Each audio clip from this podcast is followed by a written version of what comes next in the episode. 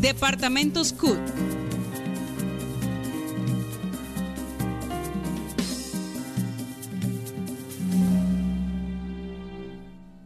Y continuamos en este espacio. El día de hoy nos acompaña Omar Romero, director del Departamento de Derechos Humanos y Solidaridad de la CUT, para hablarnos sobre las actividades que vienen desarrollando el departamento. Omar, buenas tardes y bienvenido. Contémosle a nuestros oyentes sobre las tertulias Tomémonos un café y hablemos de derechos humanos, programada para el 6 de octubre sobre el Estatuto del Trabajo. Bueno, eh, muy buenas tardes a todos los que siguen por este medio radial. Efectivamente, como editor del Departamento de Derechos Humanos, primero tengo que decir de que es lamentable pues de que se siga presentando. ¿Me escuchan? Lo escuchamos, adelante. Bueno, es lamentable que se sigan presentando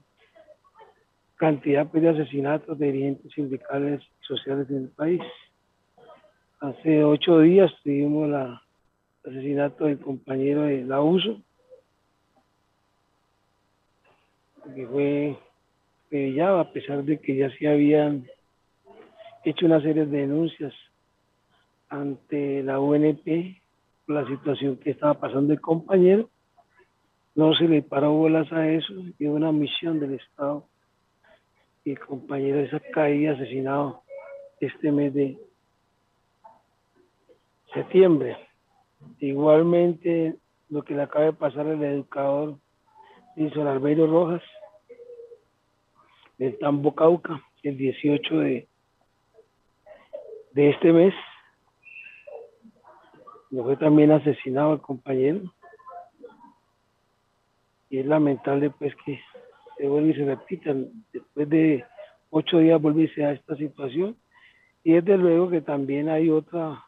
serie de amenazas que le acaba de presentar el compañero Jaime Campo, presidente de Intradepartamentales también, el departamento de Luis Aralda, el líder comunal, el cual también trataron de asesinar al compañero un atentado. Y así sucesivamente siguen presentando casos de amenazas constantes que de verdad preocupa porque pues lo que ya llevamos corrido de, este año, partiendo pues de desde enero para acá, se han presentado más de 94 asesinatos. Y lo que ha ocurrido el mes de septiembre, después de la posición del gobierno de Petro, eh, han ocurrido, ya llevan, ya, en este llevamos 14 asesinatos. O sea, los asesinatos de este país no han parado, las amenazas, las persecuciones siguen y nos preocupa, porque cada día se va incrementando más. Todos sabemos qué pueda pasar por el cambio de gobierno que se ha venido dando, el trabajo que hicieron muchos dirigentes sindicales y no queremos que sociales que se vaya a repetir la historia de la Unión Patriótica, porque hoy pues hay un sector de izquierda que está en el poder, que está en el gobierno, perdón, no tiene el poder sino el gobierno, y que de verdad pues muchos dirigentes están en riesgo porque esto se puede volver una guerra de cierta forma, a pesar de que ya hay grandes esfuerzos que viene haciendo este gobierno con los puntos, los 64 puntos que están creando en, las diferentes regiones del país de alerta temprana para poder reaccionar a toda esta serie de, de situaciones de amenazas y persecuciones y, y asesinatos y atentados. eso va a ayudar mucho. De todos modos hay una interés, la diferencia de otros gobiernos. Hoy tenemos un gobierno que efectivamente sí se ha preocupado por que no se sigan intentando estos asesinatos y ha elaborado una estrategia con los congresistas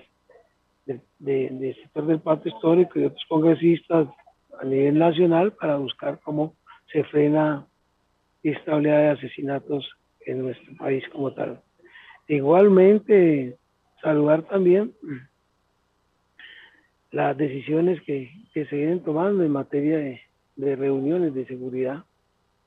porque pues eso ayuda también a, a que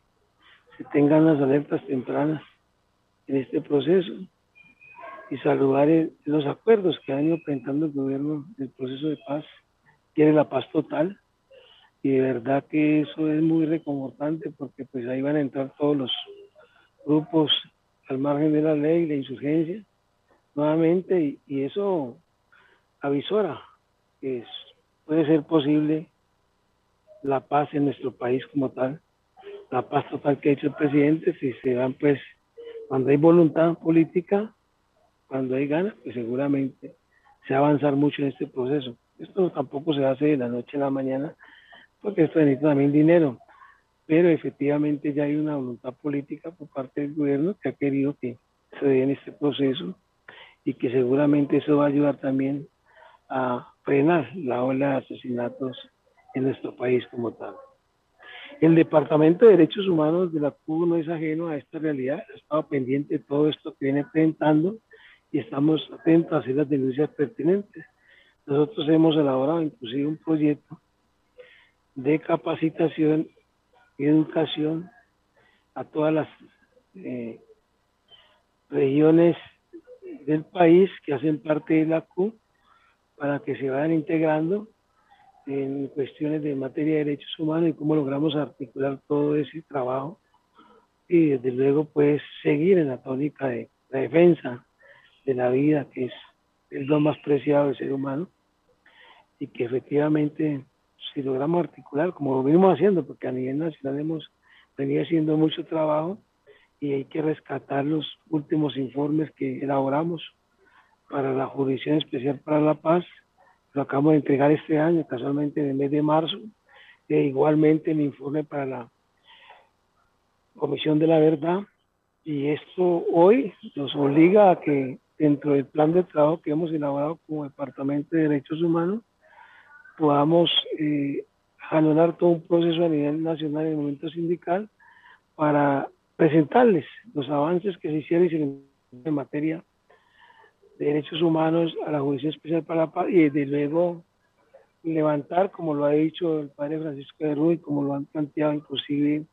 FECOE con sus maestros, llegar a las regiones para que conozcan la verdad de lo que ha sucedido en este país durante muchos años y que tengan una visión clara de todos los asesinatos que se han dado y todas las persecuciones del por qué se asesinan se persiguen o se señalan eh, a los dirigentes sindicales en este país. Lo que es importante también tener en cuenta esa materia y vamos a seguir desarrollando nuestro plan de trabajo de comenzar a través de nuestro departamento en las regiones y avanzando en este proyecto de capacitación y educación y a la vez también eh, que, que conozcan indudablemente los informes que presentamos porque son de suma importancia, porque hay un dicho que dice que que no conoce la historia está obligado a repetirla. Entonces nos toca hacer eso para que no se repita esta situación y además hayan insumos bastantes de toda esta situación, porque lo que queremos es que se sepa la verdad, como dice Francisco, Padre Francisco de Rudo, en esa comisión se nombró por esa justicia transicional que se creó acuerdos de paz. Y ahí nosotros eh, aplaudimos eso, porque hoy este gobierno también ha hecho mención a, volver a recuperar los cuatro años perdidos del proceso de paz y que seguramente van a poder avanzar con reformas y acuerdos que se hicieron en el acuerdo de paz y desde luego que también en la parte en materia de derechos humanos para que no sigan matando a los dirigentes de ese acuerdo como tal en este momento. Y eso lo vamos a hacer. Vamos también a hacer una serie de actividades que venimos desarrollando como departamento. Eh, tenemos programada una reunión con el director, el nuevo director de la ONP. La hemos solicitado la, la, la la cita para que nos atienda y que conozca de mano la situación en materia de seguridad de muchos dirigentes sindicales, porque pues aquí ha pasado una cosa particular.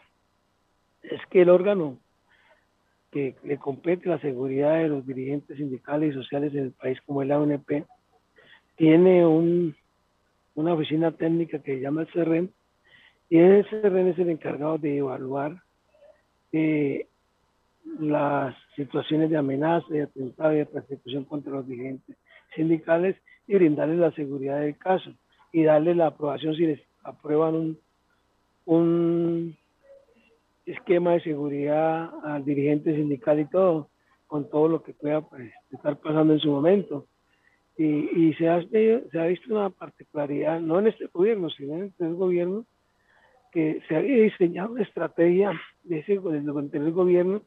de desmontar todos los esquemas de seguridad de los dirigentes sindicales en este país. Y muchos de esos esquemas fueron desmontados. Y mucha gente no le hacía la evaluación respectiva. E inclusive los evaluadores que hacía el gobierno y mandaba a sus policías. Y esos policías solamente hacían las entrevistas vía teléfono, pero nunca conocían a la persona y a la vez querían que le mandaran los documentos, pero esos documentos no los llevan al CERREN donde ese cuerpo técnico que está en representación de la ONU, está en representación de las Naciones Unidas, está el gobierno, está eh, diferentes eh, estamentos del gobierno, la policía, inclusive emitían esos procesos, varios organismos eh, se dieron la tarea indudablemente de desmantelar todo este proceso. Eh, nosotros queremos recuperar porque anteriormente éramos parte de ese organismo y nos lo sacaron, nos quitaron el voto, nos dejaron simplemente como unos simples eh, quejosos y pare de contar y de ahí no hay resultados para nada. por eso desmontaron muchos esquemas de seguridad. Aquí seguimos conversando con Omar Romero, director del Departamento de Derechos Humanos y Solidaridad de la CUT. Mientras tanto, queremos enviar un saludo también para todas las personas que nos reportan sintonía desde las diferentes ciudades del país, eh, específicamente en Villavicencio, en Barranca Bermeja, en Santa Marta también nos reportan sintonía y a todas las personas que eh, están allí conectadas para invitarles a que compartan esta emisión con sus contactos. Nosotros continuamos hablando acá con Omar Romero, director del Departamento de Derechos Humanos. Y Omar, eh, para las personas que están interesadas en participar en las distintas actividades del Departamento de Derechos Humanos, eh, cómo hacen, en dónde los pueden contactar y demás, específicamente con la tertulia del 6 de octubre sobre Estatuto del Trabajo y también la que tienen el próximo 20 de octubre sobre la paz total y la vida. Cuéntenos en qué consiste y cómo participar. Sí, eh, eh, eh, efectivamente, entre las tareas que tenemos a desarrollar dentro del plan de trabajo, vamos a desarrollar la tertulia, el estatuto de trabajo, probablemente eso es un, una tertulia transversalizada en el sentido de que los derechos humanos y los derechos laborales. vamos a hacerlo vía eh, virtual, tomemos un tinto en materia de derechos humanos también y mirar las diferentes propuestas que se han elaborado por el movimiento sindical lo referente a la, en materia laboral. Nosotros como organizaciones, que no solamente la CUS, sino la CTC y la CGTC, han elaborado unas propuestas que se le han entregado a la ministra de Trabajo, doctora Gloria Ramírez, para que se proyecte una serie de cambios que son inclusive necesarios en el sentido de que no se necesita mayor cosa sino la voluntad política del gobierno con referente a acuerdos que ya hay establecidos a nivel internacional, el acuerdo de la OIT que han planteado una serie de cosas que no falta sino ratificarlos indudablemente en el Congreso de la República, porque son de obligatorio cumplimiento para que se cumplan. Y eh, de luego las exhortaciones que ha hecho la Corte Constitucional y la Corte Suprema de Justicia en lo referente mm, de materia laboral, y ahí hay unas cosas que, desde luego, que la Corte obliga y plantea que debe cumplir el gobierno y a ese estatuto de trabajo que, eh, esa propuesta de trabajo que hemos presentado a la ministra está contemplado eso. Y desde luego que vamos a mirar y a trabajarle duramente el estatuto de trabajo que no se va a hacer para este año, sino para el próximo año. Y desde ahí vamos a tratar de buscar la forma de que eh, el estatuto se pueda presentar. Desde hay una comisión trabajando en esto, mirando la posibilidad y de, luego en la tertulia que vamos a hacer el 6 de, de, octubre y que tenemos también a nivel nacional una serie de actividades también como departamentos de la central de ir a, socializar la reforma tributaria, el Plan Nacional de Desarrollo y a la vez también meter los proyectos del acuerdo que hicimos 7 y 8 de septiembre, el evento que hicimos de, Congreso Nacional claro de Trabajo. Y ahí pues, pudimos elaborar las propuestas, también las vamos a dar a conocer a la comunidad en general para que se comunique. Nosotros estaremos llegando a hacer llegar, vamos a hacer llegar el link de ese día para que se metan y podamos intercambiar. Perfecto. ¿Qué opinan? Y como vamos a hacerlo a nivel también nacional en diferentes regiones, entonces vamos también a mirar eso para que para desde abajo los insumos y fortalecerlo más en este proceso. Tenemos la del 20 de septiembre, que tú lo decías ahora también, en lo que también se va a hablar con la parte en materia de proceso de paz y todo lo que tengamos en esa, esa parte, en esa situación. Claro que sí. Otra cosa que se me pasaba ahora, que estaba mirando lo de los esquemas de seguridad, es una reunión que vamos a hacer la otra semana con el director de la UNEPEPA, con todos los protegidos, buscando la forma de que los protegidos puedan eh, eh, darnos las recomendaciones del caso y lo que está pasando y de antemano que conozca el director de esta situación. Por eso los estamos invitando también para el día el lunes que tenemos la reunión en horas de la mañana primero, como Departamento de Derechos Humanos, a todos los protegidos y a la vez también a los escoltas para poder tener una mayor claridad respecto sobre la situación de los esquemas de seguridad. Muchas gracias, Omar. Perfecto. Bueno, nosotros acá por tiempo, Omar, vamos a continuar eh, porque ya tenemos en sala también invitados de sindicatos. era Omar Romero, director del Departamento de Derechos Humanos de nuestra Central Unitaria de Trabajadores. Eh, ya estamos llegando casi a la recta final de nuestro programa. Le agradecemos a Omar por habernos acompañado y eh, en futuros programas, por supuesto, estaremos trayendo estos informes tan importantes que viene desarrollando el Departamento de Derechos Humanos en la Central. Nosotros avanzamos en la programación.